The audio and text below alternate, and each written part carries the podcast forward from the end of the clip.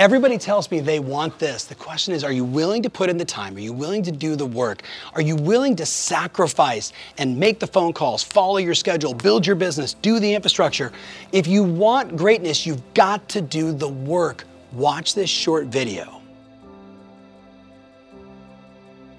If you're like me, the first time I saw that, I had goosebumps, instantly goosebumps, thinking about, thinking about the nights and the days and the training that Oscar must have done. First of all, to get the chance to take fifth place, and then after not getting the gold, I got goosebumps again. He goes for another four years, and he fails and doesn't even make it. You saw the video, and he keeps going. He does it again. All the training for basically four years for five seconds to do that deadlift, and he finally gets silver.